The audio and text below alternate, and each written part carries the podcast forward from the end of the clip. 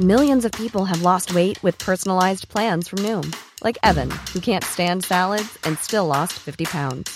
Salads, generally, for most people, are the easy button, right? For me, that wasn't an option. I never really was a salad guy. That's just not who I am. But Noom worked for me. Get your personalized plan today at Noom.com. Real Noom user compensated to provide their story. In four weeks, the typical Noom user can expect to lose one to two pounds per week. Individual results may vary.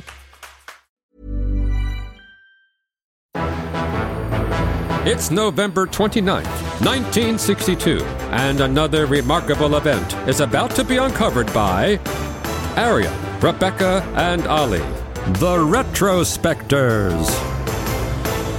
So until this day, there had been two teams developing supersonic aircraft in Europe, the French and the British. But on this day, the British and the French announced they would be combining resources, not really to kind of build a European dream and work together ebony and ivory, but just because it was costing so much. It had already cost the British 150 million pounds in developing what became known as Concorde. And rather than being a commercial deal, the project was negotiated as an international treaty between France and the UK. This was at the time when the UK was trying to get into the European Economic Community. And so there was this kind of concept that it was going to be two nations working side by side. And also, probably worth noting for the rest of the story is that like a lot of stuff was state owned that isn't mm. now. So British Airways is state owned at the time. So there was a lot more enmeshment between the government and the private sector, especially in fields like aviation, probably left over from the war. I'm just making this up, but probably left over from the war. Is that, do you think That's that's, our? USP. Anyone's come to us from any of the other daily history podcasts. There you go.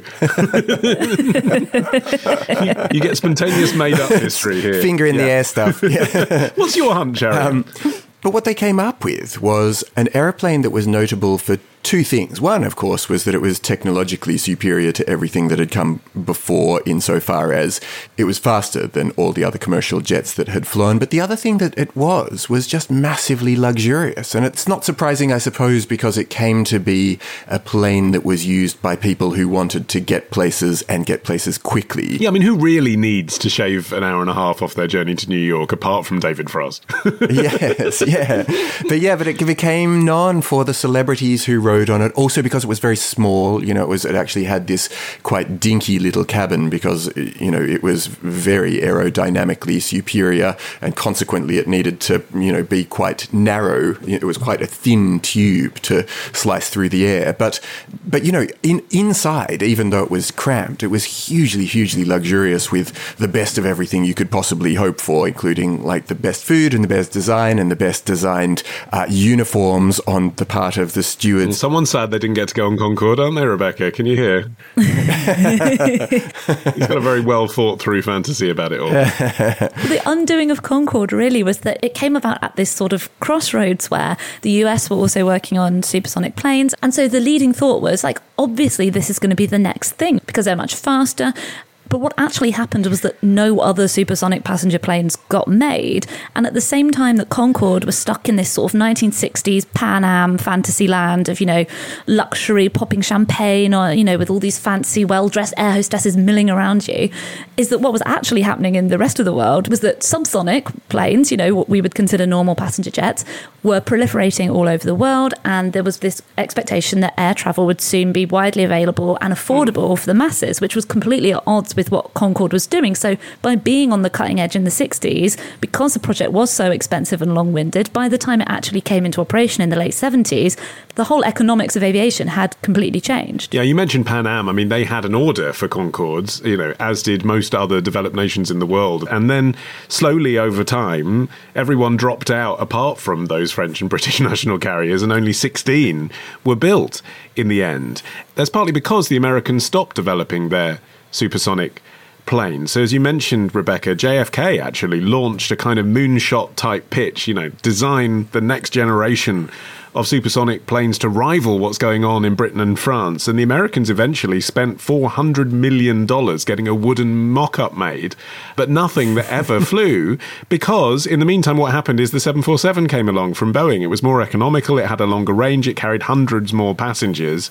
And it turned out that actually maybe speed isn't as important as the ticket price. Hmm. And that was a problem for Concorde from the very beginning. When it first launched in 1976, a round trip cost $1,500. Wow. In 1976 money, that's like 15 million pounds. I think that's accurate. well, so by the, by the end, it was 12,000 uh, dollars, uh, for a seat uh, one way and back. I mean, that's a lot of money to pay for a few extra hours, isn't it? Apparently, within Concorde itself, it was incredibly loud, particularly if you were sitting near the twin Rolls Royce engines that were having raw fuel dumped into them to get you to uh, Mach speed. It sounds like hell to me, Rebecca. What about you? I, I mean, I absolutely hate flying. Planes are too fast for me already. Yeah, you're phobic, right? So would Mach 2 be worse for you because it's it's faster, you get there quicker, but it's also louder, and you're trapped in a cubicle with Michael Winner and some British Airways food. Is that worse? You've outlined my worst nightmare. um, according to some people who flew in it, if you passed over a Boeing, because Concordes were traveling at like 60,000 feet, so they were well above all the other planes, but if you traveled over, say, a Boeing, you know, normal plane, it would look like the Boeing was going backwards because the Concorde was going at like a thousand miles per hour. There was actually, you were saying, Arion, about um, how noisy they were. Also, very, they got very hot because of traveling so fast. The speed limit was not to do with the power of the plane; it was limited by how hot the aluminium fuselage would get.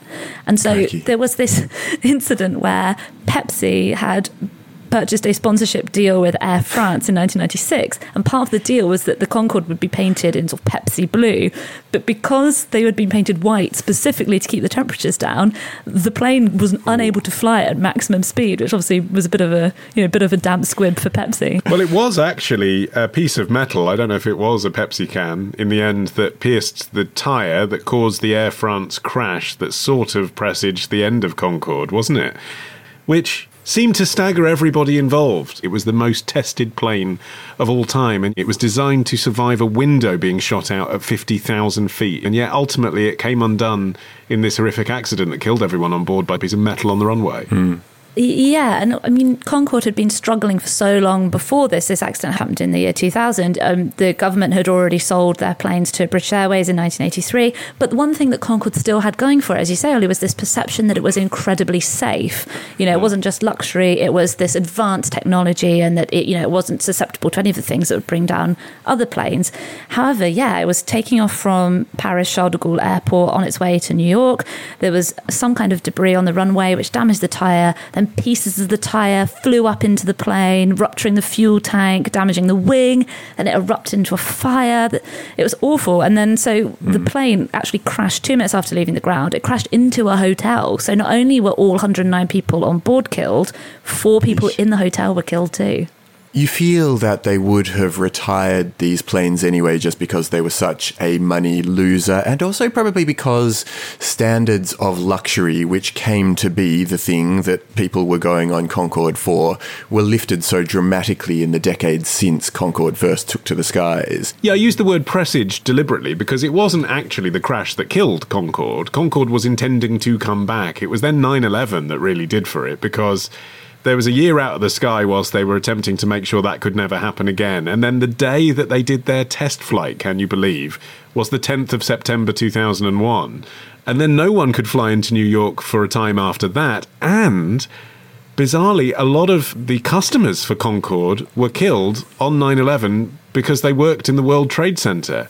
And not only the customers who frequently flew Concorde, but also the managers. Eh, you know, it, you lost the people at all of these corporations based in New York that used to give permission to spend that kind of money on a fast plane ticket. Yeah, because of the shape of the plane and because it had a big fuel capacity, it could seat a maximum of 128 passengers. And, you know, as we've discussed, the prices were incredibly prohibitive. So it was kind of like an exclusive club. It was the same people flying backwards and forwards, which, you know, is actually quite sweet, but it's not really that much of a business model. Nonetheless, I think you have to account for the fact that there was an opportunity there to build a state subsidized aeroplane company that could genuinely be world beating. And basically, we flunked it and the French didn't. Like, the French did create Airbus as a direct consequence of building Concorde. Uh, and yet, Britain doesn't make planes anymore. It is kind of mad, isn't it, to think like in this world where it seems like we're constantly moving forward, there was a time 30 years ago where you could fly from New York to London in three hours, and you can't do that now. Mm. You're still on six or seven hours for that kind of a journey. We were there, and we just don't do it anymore. The record flight was apparently two hours, 52 minutes, and 59 seconds. Wow, so if Titanic was the onboard movie, you wouldn't even be able to watch it all. Although, to be honest, that would be a poor choice of in flight film.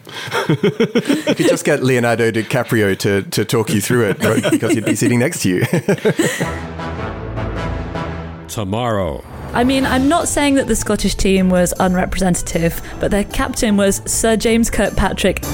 Love the show? Support the show. Patreon.com slash retrospectors. Part of the ACAST Creator Network.